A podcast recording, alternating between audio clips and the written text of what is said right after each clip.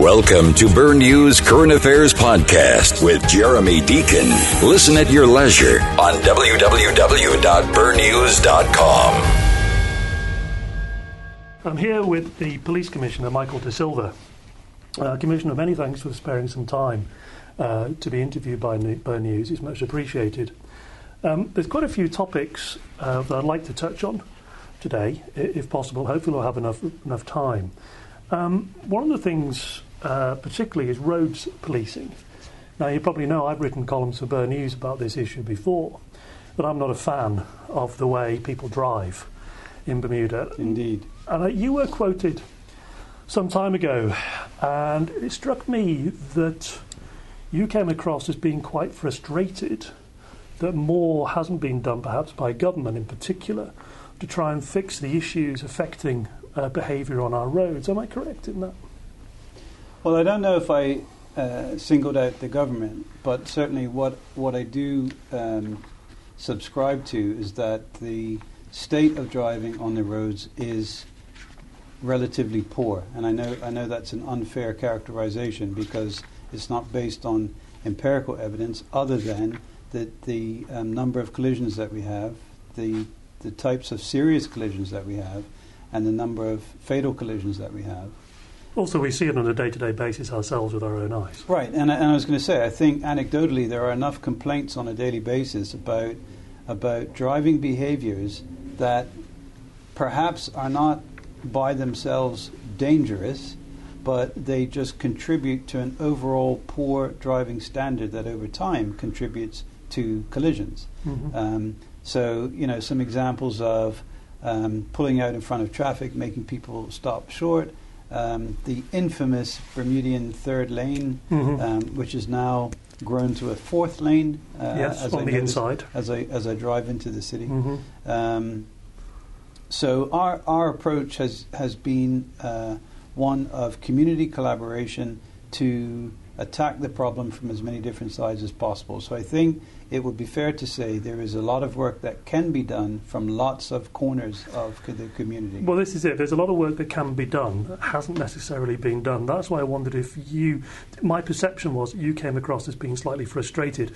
For instance, I think the, the road safety working group uh, was announced at the beginning of the year. We're now into December and we still haven't seen any recommendations. Uh, when I sat down with the minister for a column on Bernews, and I'll quote, he said, The minister told me that his technical people are working with the police to get the right balance so police are comfortable with it, this is roadside testing, and what they're able to do in terms of power to stop. And still we see nothing. That is a sticking mm. point with you on this? Well, let me just first of all clarify that um, frustration would be an over characterization of where I am with the government. Okay. It's not it's not my place to be frustrated with the government. It's my place to make the police service available um, for government collaboration and any other collaboration that, that would be helpful.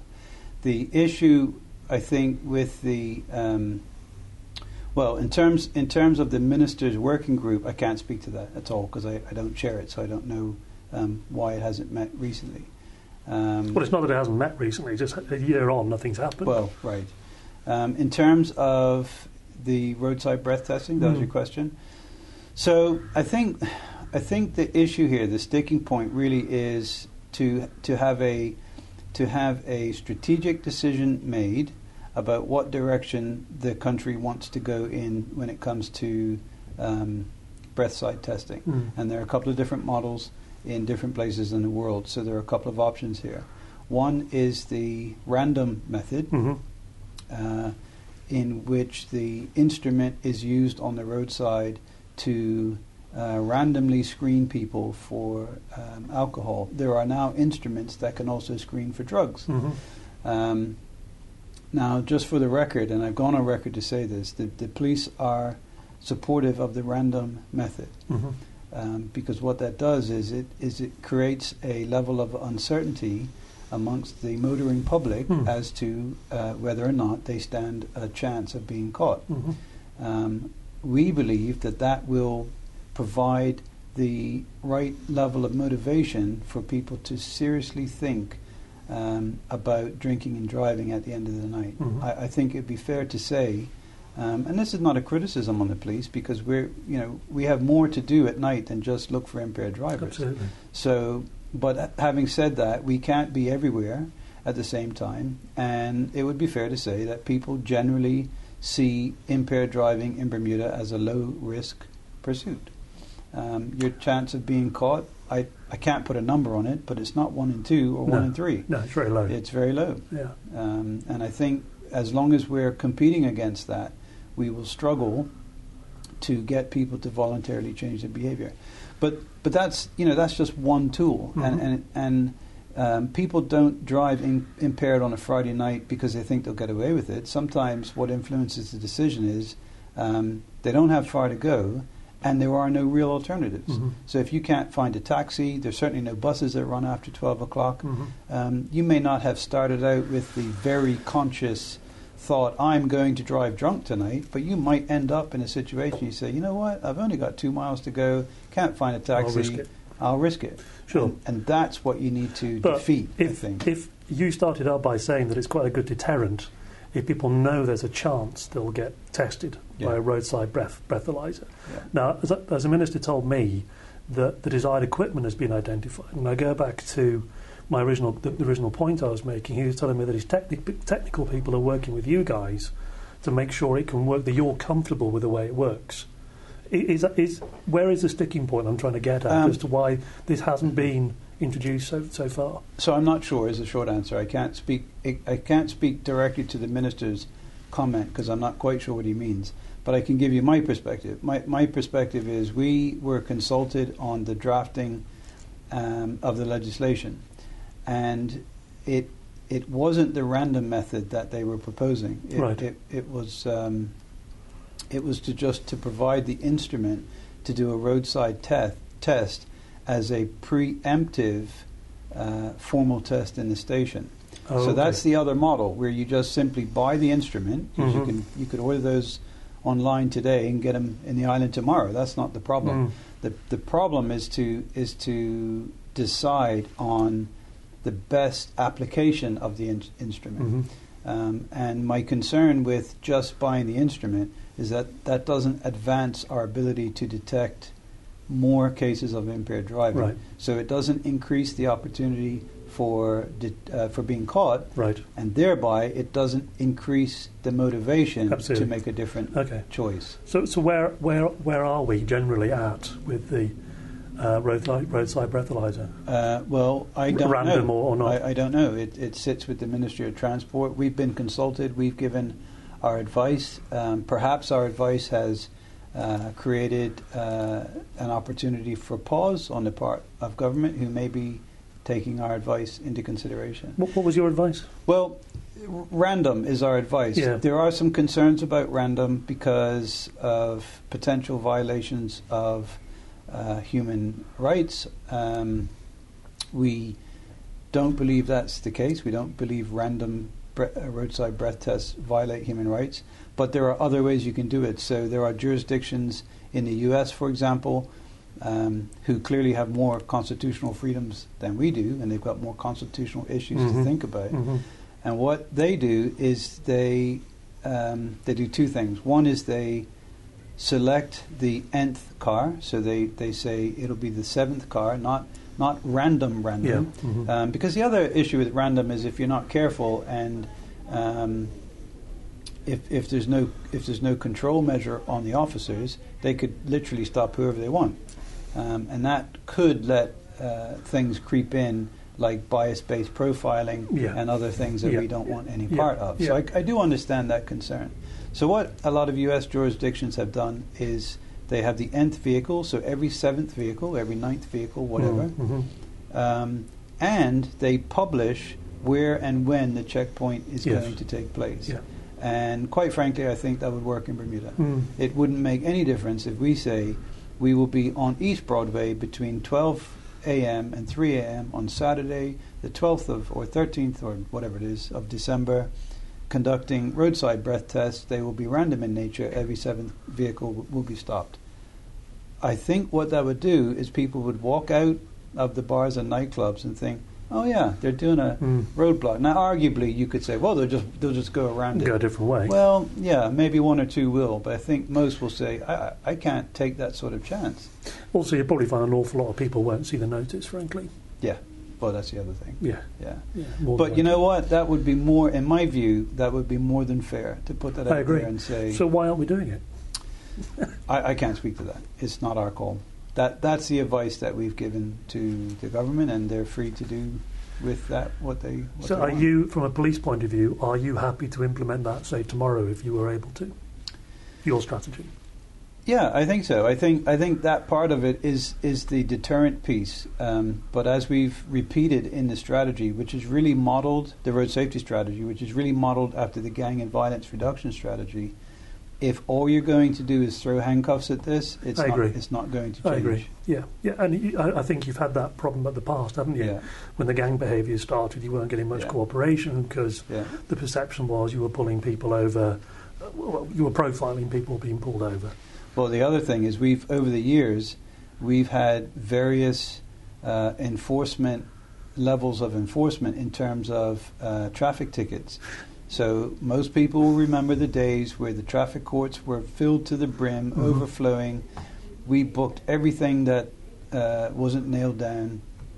Um, we issued thousands of tickets per week. Yep. Um, and statistically, there is there is not a uh, significant difference in the number of fatal collisions over the years. Mm. Um, so anyone that wants to suggest to me um, to bring back the traffic unit and the motorcycle police section because booking people works, I can show you uh, empirically that that's not Yeah, true. sure. It's just not true. Sure. Um, on a related issue, um, same thing with speed cameras. I- Is there any progress on introducing those fixed or mobile? They've been mentioned in the past. So I've written that into our strategic plan as options to consider, recognizing that uh, that's not a that's not a police issue. We, No. we we wouldn't lead on that. That would be a Ministry of Transport issue. But issue. you, you'd be responsible for carrying it out. Not necessarily. Not necessarily. In the UK, the police don't don't um, on the fixed one, sorry. don't Yeah. implement Mhm. all of them. They do some of them, but they don't do all of them. Um, and I would suggest in the current in the current um, economic climate where we're actually laying off police officers, I can't take on any more responsibilities right now when I'm reducing the number of staff I have. But but there are lots of ways to fix that. There's there's a lot of automation in that system. And in terms of technology, what we've written into our strategy is that there are lots of options to think about. Um, we're not really endorsing anything just yet um, because you know there's a downside to speed cameras. Um, they they have no discretion. Absolutely. They're just ticket generating machines, you have which to be is, careful. About which is perception. fine. Yeah. But I don't know that that necessarily has the same impact on changing driving behavior. When you get a summons through the post, it will make you quite angry, but I'm not sure it'll make you stop and think about not speeding the next time. So I'm not saying they're not effective. I'm not saying there's not a place. I'm saying they're not the panacea. no, it's one part of the jigsaw. it's one part. Absolutely, Yeah. everything has to work together, Yeah. such as the roadside breath testing, such as the speed cameras, such as education, Yeah. etc., etc. I have to say, I'm going back to the UK quite soon uh, for a very short break, and I know that if I see a speed camera, I will slow down. Yes. Having said that, I know also I'll speed up again afterwards. Yeah. But they do they do work, I Yeah. think. I don't want to get a ticket through the, through the post. No, absolutely. But but um, one of the issues is that impaired driving sort of sits as its own um, classification of offence, and speed isn't the primary cause. It is a combination of Yeah. speed and impaired driving. Absolutely, yeah. Um, so if you don't reduce the impaired driving, I don't think we're going to see fatal collisions come down. I I agree, and, and the problem with impaired driving here is acceptable. It's socially acceptable. In the UK now, they've had such a successful campaign that you are a pariah That's right. if you get into the car after you've had a, more than one drink. One Yeah. drink, Yeah. people will refuse. But we've never seen that sort of uh, educational um, program here, have we, in Bermuda? We we haven't. I mean, we have lots of initiatives. I think um, you look at COTA puts on their their their bus or their van Mm. that, that takes people home. So you you have, I think, just like we found with the gang issue back in 2009. There's no shortage of people out there doing good work. Yeah, but there is perhaps a lack of a coordinated effort It's not or, joined or, up. or bringing that together. Absolutely. Which was, I was personally hoping that the working group, the road safety working group, would, would be the catalyst for that, but it doesn't seem to have happened. But that's my opinion. you touched on it uh, very briefly earlier on about having to lay officers off. Yeah. Your budget cuts have been fairly onerous to you, haven't they, over the last three years? I'm just, I don't know if you can remember, but it'd be kind of interesting if you can, off the top of your head, your budget in, say, 2009 and what it is now as a comparison. Um, it has been onerous, but the reason for that is because our budget is so front loaded with uh, staff costs. So, salary, overtime, benefits uh, accounts for 85% of our budget. I know you, you're quoted today. I think i i i to say we cannot do we cannot do more with less. With 85% of our budget allocated to salaries and benefits, Yeah. little fat left to trim from the operational costs. Yeah. Which leads me to the obvious question: You've trimmed down to the bone, presumably. You're laying officers off. yeah. Are we going to see more of that? Well, we started in 2009 was the first austerity uh, measures that we introduced. We started with uh, reducing overtime. Um, uh, interesting on overtime. When I when I took over in 2009, um, I paid a eight million dollar overtime bill for the, for the year before, um, and this year we've reduced that. Over the last few years, we're now down at 50 percent. So Well, we're spending about four million dollars a year on overtime. Um, we reduced uh, the training budget as much as we dare to because we have a lot of training that's tied to accreditation. A lot of our training is tied to our firearms Mhm. regime, mhm, um, and if we were to simply cut that training, we would make ourselves vulnerable and Mhm. liable mhm. uh, if we were to ever have a police shooting. So there are limits to what we can cut. Uh, but as I say, we started that in 2009. We've held that exercise every year since then.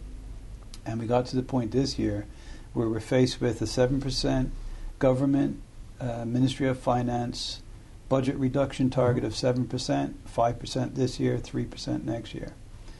Um, and last year we made up the 7% with the furlough day, which is about four and three quarter percent. which hasn't happened anymore. So I only had to find two and a quarter percent. It wasn't that difficult. Well, it, yeah, it's always difficult, but yeah, it was less difficult. right. Um, don't tell the Minister of Finance that. He, he, he'll tell me to look for more. Uh, but this year we've got to find the 5% all by itself, Mm. and next year we've got to find the 3% Yeah, all by itself. So, so this, this was the year that we got to the point where there is no more money that we can safely trim from operations without adversely affecting operations or with, without headbutting up against operational fixed costs. So an example is our, our electricity bill. Uh-huh. Our electricity is a million dollars a year. mhm. And the only way we could reduce that number is to close down some of the facilities that we have open. Mm. You can't go to Belco and say, listen, can I take 10% off my electricity bill? It is a million dollars. absolutely. So we can't reduce that. So that's what we ran up against this year. We either couldn't reduce it because it's a fixed cost, Mhm. or we couldn't reduce it because it starts to make operations unsafe. And Mhm. what that left us with was um, to either reduce the size of the payroll by making the cost of labor cheaper, reducing the salary and benefits of Yeah. police officers, or if we can't do that, then reduce the number of police officers on the payroll. And you chose the latter. Well, it wasn't our first choice. No. Uh, we actually approached the uh, BPA, the, Yes. poli- the Police Association. Um, they they uh, they weren't supportive of, of taking voluntary reductions. I had suggested things like straight time overtime in place of double time, Right. um, and and not. I didn't suggest a pay reduction because no one else in government is, is, is being threatened with a pay reduction. No. But just in terms of benefits, just just looking at reducing some of the allowances, particularly around overtime, to sort of reduce that cost, and they, they weren't in favour in that. Since then, the Bermuda government has obviously entered negotiations with the BPA, and they're looking Yep. to reduce the costs through through the negotiation process. But that's not helpful to me because um, we're already more than halfway into our financial year yeah. we've run out of time to save money, um, and we're now gearing up for next year's budget. So we've still got to reach the 5% reduction Okay. target this year. So you haven't reached the for the for this financial year, 15, 16. no. So how much more have you got to, to say? It's, it's hard to put a number on it. On the 1st of April, we were about $4.5 million short. Right. Um, uh, now, you can't say that's just payroll because that, that's the total budget. So Yeah. we had to reduce $4.5 million. Yeah. yeah. Um, but as I say, it, it would have ended up that, that 85% of that reduction would have, would have had to come from payroll Yeah. uh, because it's just, just nothing else to cut. We have had natural attrition. We've Mhm. had officers resign, retire. Not being replaced. Um, we haven't replaced anyone this year. Uh, with one exception, we replaced the assistant commissioner's post, uh, but we sacrificed the superintendent's post for Right. that. So we haven't replaced the superintendent. right. Um, and by, I guess, May or June of this year, it was clear that we couldn't carry all the people on the payroll for the whole 12 months. We Mhm. only had about nine months' worth of salary. Um, so we uh, announced that 10 officers would not have their contracts renewed. We reversed the decision on one Right. uh, because of an administrative error. The officer had already qualified for pensionable service. Okay.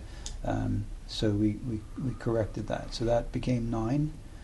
Um, and then uh, a month ago, I informed seven officers that they won't have their contracts renewed.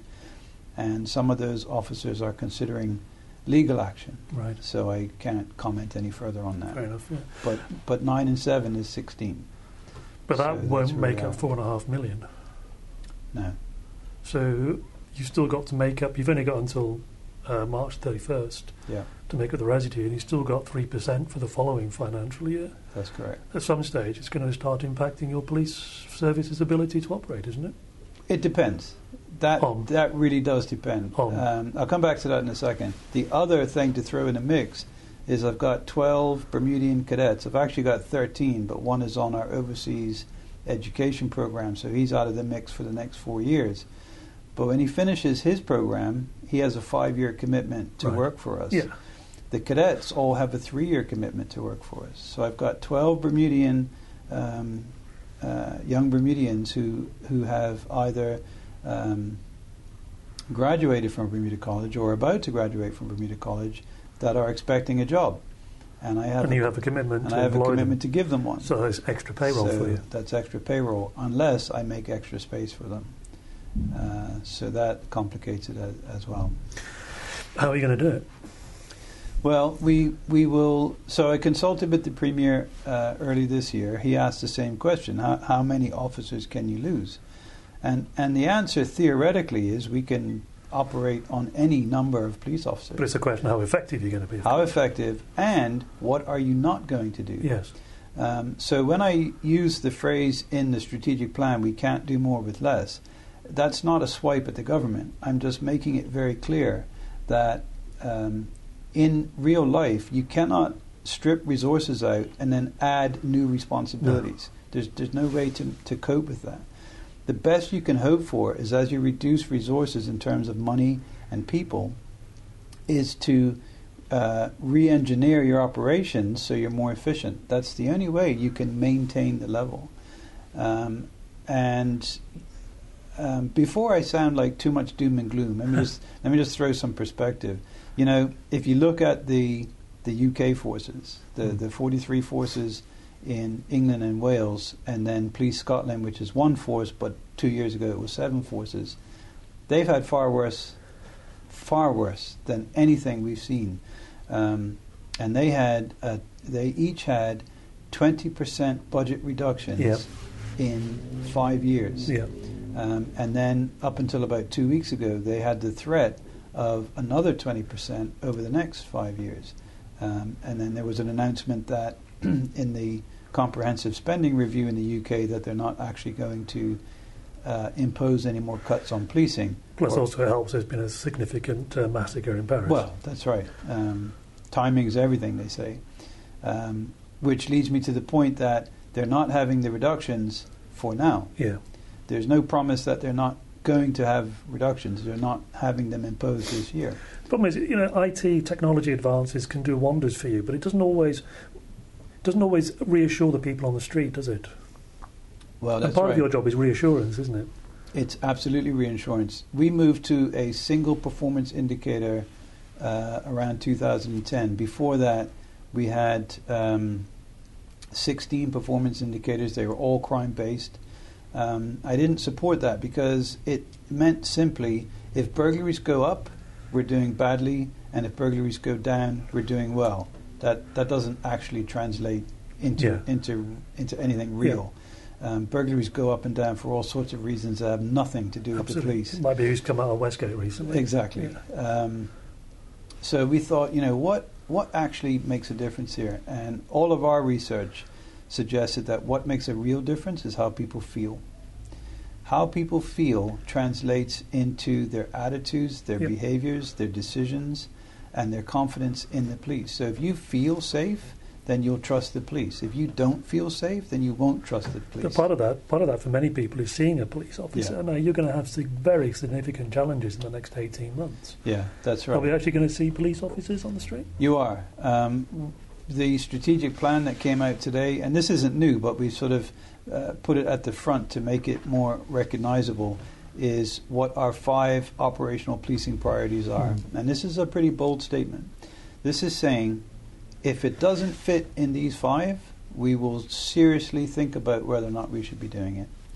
Um, and it starts with enhancing public confidence. So, having said that, public confidence, public trust is the is the single most important uh, metric that we can use uh, in terms of our performance. Then it makes sense that enhancing public confidence is, Yeah. is job one. That's Mhm. priority one. Whatever we do, it has to build on the confidence of the public.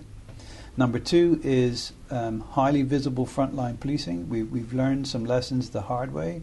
Um, as we've uh, gone into community policing uh, over the last decade or more, we've suggested that you know neighborhoods have to be empowered and they have to uh, get together and they have to combine their resources and they have to fix the issues. Um, and that was a bad time to go into community policing when um, uh, neighborhoods were, were being riddled with gang violence and, and you know one shooting every 10 days Yeah. in 2010 I remember it very well. it was a bad time to suggest that communities needed to take ownership because they were looking for uh, looking to the We're looking police to you to lead. for leadership. Yeah, absolutely. So we switched that strategy around a little bit. We put uh, community action teams into those neighborhoods, and we did the mobilization piece, and it's it's worked. I mean, we've got neighborhoods where five years ago we would either avoid, or when we went in there, we go we go in in strength Right. and we'd go in there just to execute a police uh, job to you know search a house or or, or arrest someone. And now we've got people on foot patrol Right. in every neighborhood in Bermuda. You know, there's no such thing as a no-go area in Bermuda, and that that isn't just about us. That's about the community being receptive and saying, "Thank you very much. Where have you been all our lives? Absolutely. Come on in." But there were other. I don't, I don't want to go into it now because it's been touched on before. But there are other factors. You changed the way you you uh, find people, didn't you? For instance, to try and get get their confidence. But so there are other things at play. But Yeah. Going back to the original question, really, I suppose, or the original uh, origin of this discussion is: Are we going to see less police officers overall in the next eighteen months? Because you're, you're so far against the backs against the wall with your budget. I don't think so. I, I really don't think so. I mean, one of one of the um, comparisons that's always thrown up at us is that we have uh, more police per population than Yeah. anywhere else in the world. That's not actually true. There are Right. places that have higher percentages.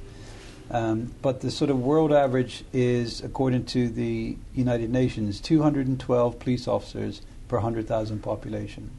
So that means we're probably double what Yeah. we should be. Yes. Um, so you have got plenty of fat to trim. yeah, we got lots. We got so many police officers. We can we can get rid of half of them. The the problem with that statistic is it's based up on a comparison, just a a flat comparison across law enforcement agencies across the whole world. And if you look at the U.S., for example, that's a that's a bad example because police forces in the U.S. most of their uh, work is about delivering frontline policing services. Everything else is nationalized. Right. They have sheriff's departments that, that run the jails. That's they right. have um, FBI that run the national uh, federal cases. They have a lot of them don't have a marine section. Yeah. A lot of them don't have a training staff because there's a national or a state Yeah. training facility. Right, yeah. So we've got all of these layers of policing business that we have to run No, because understood. because we're the only law enforcement agency, obviously next to customs, which has a, a law enforcement. But you said you don't think we'll have less police officers next year. No, because we. So we've set these five priorities. We talked about public confidence. We talked about high visible frontline policing, responding quickly to emergencies. We know that's important. Mm. The public have told us that Yeah. in all of the surveys that we do. That means we've got to have people on patrol who can respond quickly when the when the alarm goes off.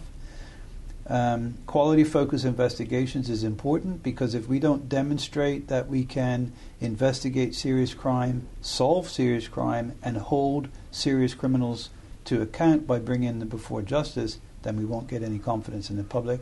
And protecting vulnerable people, combination of the very young, the very old, um, and the mentally ill.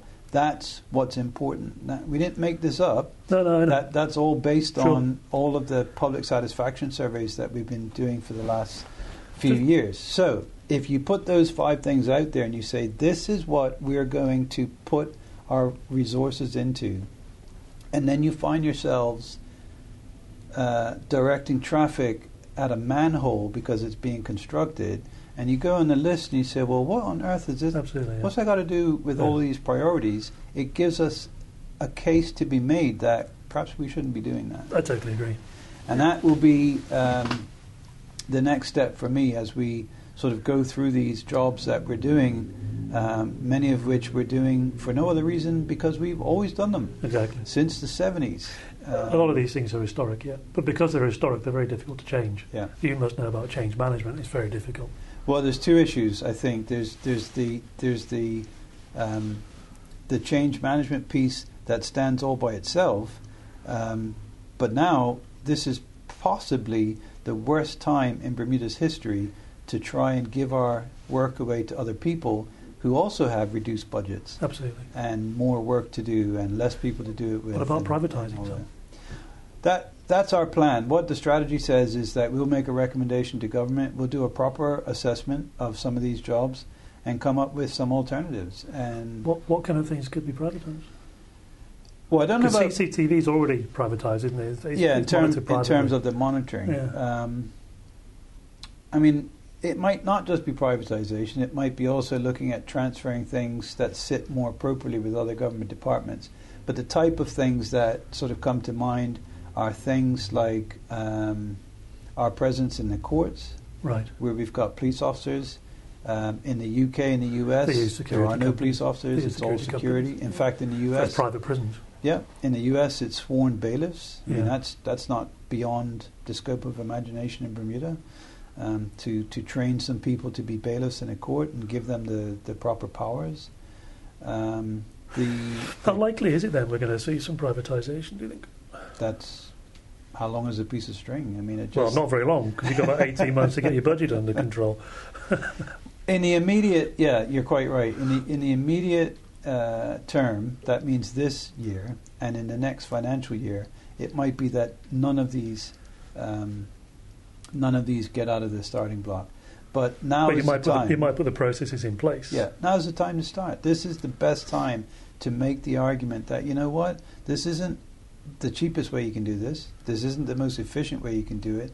And the longer we have to keep doing these jobs, the less I can put resources into these five priorities. Right, so if yeah. you want us to respond quickly to emergencies, we've got to dump some of these. Sure. These Just privatisation is a very dirty word in Bermuda, isn't it? Because people associate it with government primarily, and they associate it probably with cost cutting and therefore job losses. Yeah, yeah, that that's um, that's true, um, and it doesn't. I mean, it could be, it could be, as I say, it could be transfers. Um, if you look at um, The problem is in transfers, you're just pushing the problem over to somewhere else, aren't you? Because the other department's got the same budget budgetary constraints. That's what you. So you can't against, transfer. yeah. You have to create something new Yeah. and outsource it for a, for a, a cost that's cheaper than you currently are doing. Otherwise, you won't save any money. Yeah, or you prioritize. I mean, there isn't a lot of scope for that. I'll just give you one example. So years ago, when we had, you know, police officers uh, left, right, and centre, and and cost of labor wasn't cheap. We used to, um, what's the word, escort all of the oversized construction machinery. That's right. Yeah, We haven't done that in that's very true. in five years. Yeah, no, they just have a, a, a trail of vans before and befront. Never mind.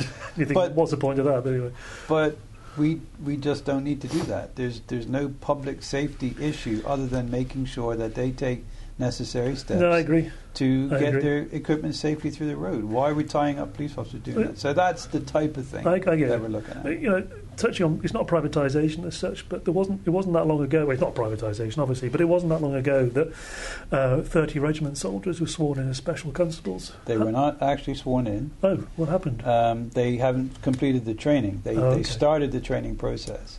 Um, so when will that be complete? Uh, hard to say. We're, we're, we're trying to get it done by before the new financial year, or Right. if not, then certainly within the first quarter of the financial year. Because that'll make a significant impact for you, won't it? It will help. I mean, uh, you know, every little bit helps. It, it, it was most helpful in 2010, where we struck up an MOU with Colonel Gonzalez at the time um, for his boat troop to come and help our Marine section. That's right. Yeah. So one of the first things I did in 2010 was I had an organizational realignment that pretty much quadrupled the resources in the serious crime unit. Um, well, those weren't new hires; that No. came from within, Yeah. and we really did strip out things like the roads policing unit. Uh, uh, the marine section was cut in half overnight, um, and other bits and pieces to make up these numbers. But that was a national priority. It was a national priority on the gang and gun yes, that's what I meant. Yes. But it didn't reduce our obligation on the water, particularly in the summertime. True. So it just seemed to make sense that really the, the answer is to share resources. So what we did was they uh, the regiment brought their boats, and we would put one police officer with one or two regiment people. And if we had if we only had four police officers, we could actually put four boats on the water. Right. Yeah. Okay. Um, and that's the type. It just it got us to thinking. Well, actually, maybe there's some other things you can help us with. And So is, is that where the idea of the regiment soldiers being sworn in as special constables came from? It. not not exactly. What happened with that is we we looked at the other areas. The other uh, the other things were uh, underwater search and rescue. One of Mhm. the difficulties we have with that is when we shrunk the size of the marine section. Um, the dive team is a voluntary outfit. So when when we had less people working in that environment, they had been transferred to uh, CID or the Right. drug unit. Yeah. They sort of lost interest. So our volunteerism went down. Right. right. Um, and like most technical skills, it takes a lot of time and money to Mhm. train people to get up Mhm. to that level. So, so that's an area that you can help us out in. Uh, the other one is explosive ordnance disposal. There's really two halves to that. There's there's um, the the unexploded munitions. So when World War II shells wash up and things like that, um, you don't really need a warrant card, a police warrant card, to deal with that. No. You, ne- you need to know how to deal with explosives to deal with that. Absolutely, of course. Um, the only time you need a warrant card is when it's an improvised explosive device and it's used in criminality. And we have a team that's that's trained to do that. So that's another area where they can take off some of the, Right. the burden. And then the other one was public disorder. Yeah. And it came to mind really as a result of the 2011 riots in London.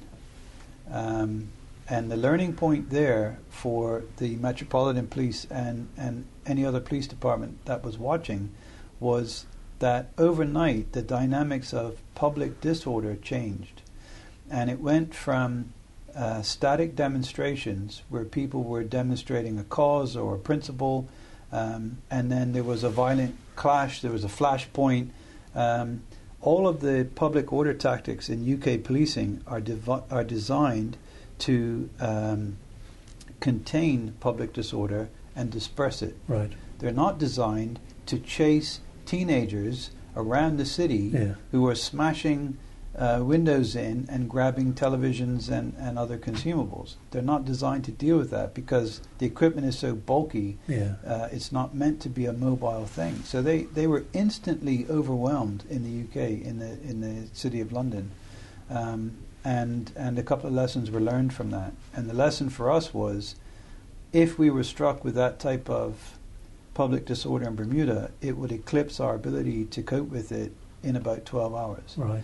Because after 12 hours, we'd be looking to stand down the people that we had deployed against that, and behind them might be another wave, but behind them, there isn't anybody else. Right. We looked at the 1960s model uh, of military support, Uh-huh. which was exercised last in 1977 in the riots in Bermuda, and instantly thought that's just not going to cut it. Um, those tactics are outdated. Yep. They're, probably don't even comply with European Convention of Human Rights. Um, you cannot just arbitrarily fire rubber bullets into a crowd or start launching tear gas all over the place. That would not stand withstand the scrutiny that we're under. Um, so we went back to the drawing board, and what we came up with was rather than try to make the military tactics of crowd control fit into the local context, why don't we? Why don't you guys just change your tactics and equipment and copy ours? Right, And, yeah. we, and we got agreement from the colonel uh, for that, and we started a training program. And I know this is an incredibly long answer, but your question was about the special constables. Mhm. That is a temporary measure to provide the legislative framework for soldiers to carry all of the weapons that they would require Oh, in it? Oh, public okay. order. Right. Okay. Um, because the only way they can do that is under the Emergency Powers Act. Okay. So it's not designed necessarily to take care over jobs that you think could be uh, day-to-day jobs that could be done by the regiment. No, I think- that's the impression that was given at the time. yeah, no, it's just meant to be a temporary solution to get around that legislative Oh, requirement. Okay. And longer term, the idea would be to have legislative amendments that give the regiments special powers in special circumstances, not emergency powers, because that's not what we're talking about. Yeah. talking about um, civil police authority powers Yeah. to deal with um, public Sure. public Yeah. order. Okay. All right. Thank you. Um, you've obviously been aware. You must have been aware recently of some uh, pretty damning reports by the Auditor General. And it's a question I, you know, have to ask, want to ask: Have you been, have the police been called upon to investigate any aspects of any of these Auditor General reports? Well, there's there's no real mechanism to do that. Um, the Auditor General sim- simply um, submits a report Yeah. with the findings. Um, so, unlike a regular crime, if you like, there isn't a complaint in that sense. Now, there are examples of specific incidents that are brought to our attention by individual people, Yes. but but this sort of global report, the mechanism doesn't work like that. Okay, but, but are you investigating any aspects of those reports? Have you been asked to investigate any Uh, aspects? the of answer reports? is the answer is no and no, but possibly. So Can you elaborate? so absolutely. So the way the way it works is um, we have a process that will go through that report to try and differentiate between facts that disclose that tend to disclose breaches of uh, government policy, Mhm. like financial instructions, separate those from facts that tend to disclose breaches of law or Right. criminal offences. Yes. Uh, and as we go through it, if it's you know, if it's not if it's if if, if it's if it's not criminal, then it's not Clearly. It's so the not possibly is the fact that you're looking at those reports. Yeah. Are you looking at all, all of them? Because there's been several. It hasn't just been the last two, Heritage Wharf and then um, the one before that about uh, general spending. Yeah. There's been others. Those are, those are, those are, the others are, have been around for a few years. You haven't investigated those yet. Any, any aspects of those?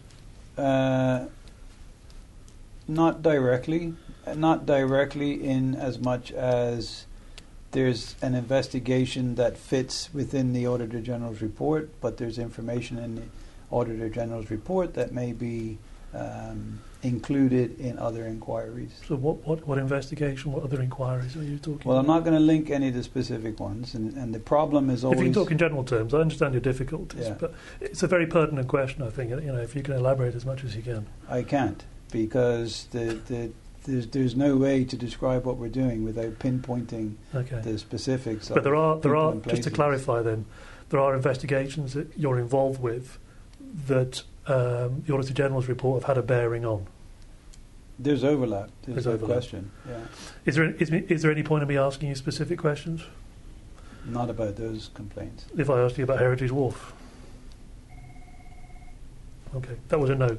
the, the commissioner is shaking his head in a no. I mean, I mean, so here, here's the problem. So we're we're committed to um, giving the public as much information as possible. Um, six years ago, that wasn't the case. We had a pretty simple media strategy. Uh, it was one line, and, Yes. and it was along the lines of "Don't tell them anything." I remember. Um, sometimes that worked for us. Usually it didn't. And when it didn't work, it didn't work horribly wrong for us. So we, we abandoned that a long time ago. Um, so now we, we, we believe in open communication for a lot of reasons, not just public confidence, but actually the more information you put into the public domain, the less room there is for speculation, um, the less room there is for rumor mills and things like that. The problem that we rub up against is always around investigations because we have a, an obligation to keep information um, uh, secure Yes. until such time as it can reach a judge or jury or magistrate. And unlike the United States, where they have a trial in the media first, Yes, you have contempt of court, you and, have and libel, then they, defamation. and then they go to court, Yeah. um, we would just we wouldn't. That's generally speaking. I mean, in, in, in, in my um, career as a journalist, uh, proceedings generally are regarded to become active, is the word, once somebody's arrested or even charged. that's right. And so you can actually talk about things in general, You- investigation in general terms. You can, but the problem is there are so many specifics in the public domain. Some are true, some are not true. Some people don't know whether or not they're true. Okay. That it's impossible for the police to now step in without being sucked right into that that frenzy, um, and then and then everything we say will be taken as a fact. Okay, well, I made a statement earlier on about the, the report of the General's report, and you agree. So we, we, we've got an understanding there. But I do know that um, uh, the investigation is still ongoing into the so-called Jetgate affair. Yes. Where are you with that investigation now? Well, I mean, there have not been any arrests. No, I know that. Um, no one's been charged, and we are still very much in the uh, process of assessing all of the material, which is in a form of a combination of witness statements and bank statements and other documents and emails. And we're still in the process of making our way through that to try and determine if criminal offences. No, is that investigation, is that purely centred in Bermuda? Uh, no, I think that's pretty obvious. That It's in the a, States as there's well. a U.S. Connection. US Yeah. connection. Uh, how many officers have you had working on it so far, do you know, Uh, hard to say. roughly? Um, I mean, it doesn't work like that. We don't have teams of people uh, that just do one case. We have a we have a fraud unit that has about Okay. ten people in it. Uh, The reason I asked is, is it gives it gives people a sense of um, how seriously or not, I suppose, the investigation is, is being treated. If you've got a very large team on it, like you would say for a murder, Yeah. or is it just a couple of officers doing a bit of work here and there? Well, I mean, we're we're limited, so we, we don't have the option to put a 24 man team on a particular case, Mhm. uh, particularly one that's likely to run uh, multiples of months, if not years. Uh, so all of the financial crime cases are shared by the financial crime unit. Some have officers that um, dedicate 99% of their time on it. Uh, there'll be the SIO or the lead investigator. Um, and, and they might have a couple of people uh, that work with them. So it, it's it's not like the UK system. We we don't have an inquiry team that's called the the, Okay. uh, the Jetgate team. It doesn't quite Okay. work like that. Right. right, okay. But I mean, I mean, a, a more general answer is that type of inquiry normally has an SIO, a senior investigating officer, a deputy SIO. Every case has those two people. That it is their responsibility to lead the investigation, and they will co-opt other members to do various things. Like, here is uh, a box of banking records for the last three-year period. Can you go through and look for this, this, and this? So a team of four people will sit down until that Sure. task is Okay. done. All right. That's I get your point. I get your point. Okay. Um, just just moving on from all those things to a slightly to a completely different subject, really. We've had the X-ray machine at the docks now for quite a long time. Now I know that's the purview really of uh, HM Customs and Immigration, but obviously you'll have some information about it. I just wondered, has it has it been worth it? Has anything actually been discovered? Because I, never heard anything about it. Yeah, I, I don't actually know, to be honest. Mm. Um, Because guns are still obviously getting in here, and people said at the time, well, why aren't we X-raying all the uh, all the goods that come in Yeah. through the docks? But since then, there's been silence. yeah, I don't know. How are guns getting in then? Well, um, we know both anecdotally through community intelligence and also through some of the seizures that we've made, um, the uh, cruise ships are vulnerable targets.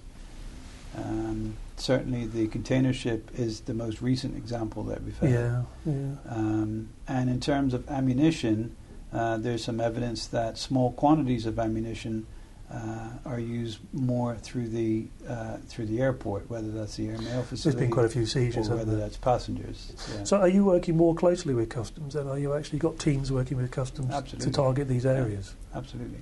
So, how long have you been doing that for? Quite some time, presumably. Well, we've had a formal relationship with customs for probably since probably the 80s, I would think. Right, But it, it was all around drugs. right. And in the last few years, um, it's been less about drugs and it's been Really? more about more Yeah. about guns and ammunition. Would you would you routine would, would you favour routinely arming the police? Yeah. No, not at this point. What at this point?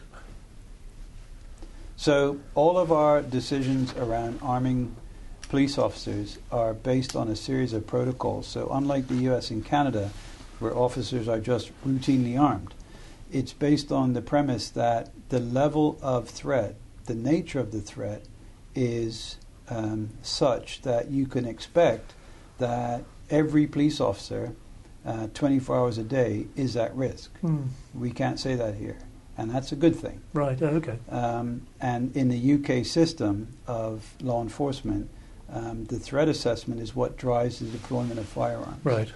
Um, so we would have to demonstrate that there is a credible threat Okay. that's been elevated that we all require 24 7 That's good coverage. news. I think so. That's good I think it's yeah. good news. Yeah. I mean, there was Um, that very alarming case, obviously, where the police officer was shot at. Absolutely, yeah. I mean, I mean, you know, th- there's there's no way to get around the fact that policing is inherently uh, a dangerous job, or there there is a level of danger attached to it. Um, and the the only reason we would arm everybody is because the threat is against everybody to such a level that we Yeah. need that sort of protection. be a guarantee of harm almost, really. Yeah, but but just I think this is an important point because I've been asked this question a lot of times. Um, you know, there are no examples where in any in any law enforcement agency where arming the police has made them safer. No. So- look what happens in the States. That Yeah. clearly isn't the case. It gives them another use of force option to use. Um, but the danger is, and and you know, the Americans don't have this um, this feature in their criminal justice system. The first question we have to answer when we use a firearm is why was the officer carrying the firearm to begin with? Right. And if you look at a lot of the UK examples where the cases uh, cases of police shooting that have been taken to the European Court of Human Rights, the point where, where, where the complainant has won the argument is where the police probably didn't need to be armed in the first place. Right, okay. Because the level of threat wasn't deemed Yeah. to be sufficient to arm the police. Um, and that's that's a big chain around our neck. That's Yes, a lot of huge. weight to carry. It is, yeah. Before we even deploy the officer, the question is why are you deploying a firearms It's a, officer? whole, it's a terrible catch-22, actually. yeah, Because the threat has to rise, signific- uh, Yeah. rise significantly, therefore putting your officers at significant risk before you can actually begin to take yeah. counter-offensive measures. But the but and, and, and absolutely and, and from a law enforcement officer you think that's really not fair. If if you sort of just step back for a second, look at the look at the human rights element of it. The police made a mistake and now my son is dead. Yeah. That's the problem. I've covered Yeah. a, police shooting where Yeah. exactly that happened, yeah. Yeah. And the ramifications are huge. Um, huge. So to to to guard against that, decisions about arming police officers are all about threat Mm. threat assessment. Okay. Just again, they're just general questions, but I, I've never spoken to you before about them. But um, one of the things that keeps coming and going is this issue of double jeopardy. Uh, the UK now has a double jeopardy rule. Would you like to see that here? Uh, so you can be tried again if new right. evidence comes along. Um, I can see what the attraction would be. I don't hold a personal or professional view specifically. Well, what would the attraction be then? Do you think? Well, I think the attraction would be that uh, you have an opportunity to hold someone to account who wasn't previously held to account, and and under the under the present system, you're not able to hold them to account. So I understand the principle, but I've never given it a lot of thought. I have to say. It's been a, it's been a subject of a few discussions over the last few years, and there are we can all think of one outstanding case um, that never seems to leave us alone. Yeah. But I just want to throw it in there. And, and again, you know, again, just in terms of a general discussion, it's been a bit of a bugbear for mine for quite a while personally that we never see any inquests in Bermuda. And I know it's, it's to do with the magistrates' court, but obviously, you know, the implications are much wider than that. Would you like to see personally more inquests being held in Bermuda? I mean, one thing that I did was to try and work with the courts to get the backlog of inquests pushed through. Right. Um, because that, that was that was a bit distressful. Uh, well, it's really stressful for the family yeah, as well. five it? or six years ago, we were. I mean, we were in the multiples of dozens really? behind. I mean, we at one point we must have had forty or fifty wow, cases that were all open at the same time, um, and you know it's just unacceptable. Whether it doesn't matter if it's a gang-related gun shooting or whether it's a fatal road traffic collision, you've got to get to the to the bottom I totally of that. I agree. Yeah. Um, but we don't seem to have that now. I mean, I you know that's that's the purview of the of the senior magistrate. I, I- can I agree, can but you- only you- assume that he looks at the cases and says, you know, there there isn't anything that I can uh, benefit from in in this case because the the information that's been gathered points to a clear cause of death, and that that's that's his option to do that. I guess, as you said before, though, it's, it's important that you get to the bottom of these things, and sometimes the best way to get to the bottom of these things is an open public court. Yes, but I can see the other argument. If you're just going to go through that process just to go through that process, then how do you justify the time and the energy that goes into it when the magistrate has said, this is the cause of death and I'm satisfied and I. don't kind of need to go interesting, isn't it? I, th- this is just a general discussion, but there was an inquest, uh, I think earlier this year or late last year, uh, a former colleague of mine who died of a heroin overdose, and it was revealed that the EMTs couldn't use a particular drug to bring him around without permission of a senior doctor, or Right. the senior doctor actually had to do it. Now, that would never have been brought to light had it been left to the magistrate signing a signing Yeah. off on a form. Yeah. Okay. And my very last question: uh, police service or police force? Which one do you prefer? Well, we provide a service. I mean, we're, we're not an, we're not an occupied force. We, we, we don't we're not the military. We don't we don't order people around. Um, I mean, you know, there was a time that I used to think it was just semantics, um, because what difference does it make what the title is? What what the difference is is how you deliver the services to the public, and it depends what your ethos is. If you think that uh, policing is about a show of strength and it's about um, marshalling people's behavior around, and uh, then maybe we should be a force. I don't subscribe to that view. I think we police by consent. I'm very clear that we have 400 police officers and 65,000 citizens. We would lose the fight if the public ever decided, thank you, but no thank you, we've had enough of you, we would not win that fight. Um, and we decided uh, when I was appointed very early on um, that we would run a police service that delivers policing services to the community. And um, I think we've demonstrated that over the years as we've moved our priorities to what the public are saying this is what we want you to do. And if, uh, if uh, feeling confident is what they want and responding to emergencies is what they want and this is what they're saying, then that's what we should provide. And, and therefore, I think it's not appropriate to use the term force. Okay, on that note, Commissioner, thank you very much for your time. Thanks indeed. very much. Thank you for tuning in to Bernews Current Affairs Podcast with Jeremy Deacon. Listen at your leisure on www.bernews.com, your 24 7 Bermuda news source.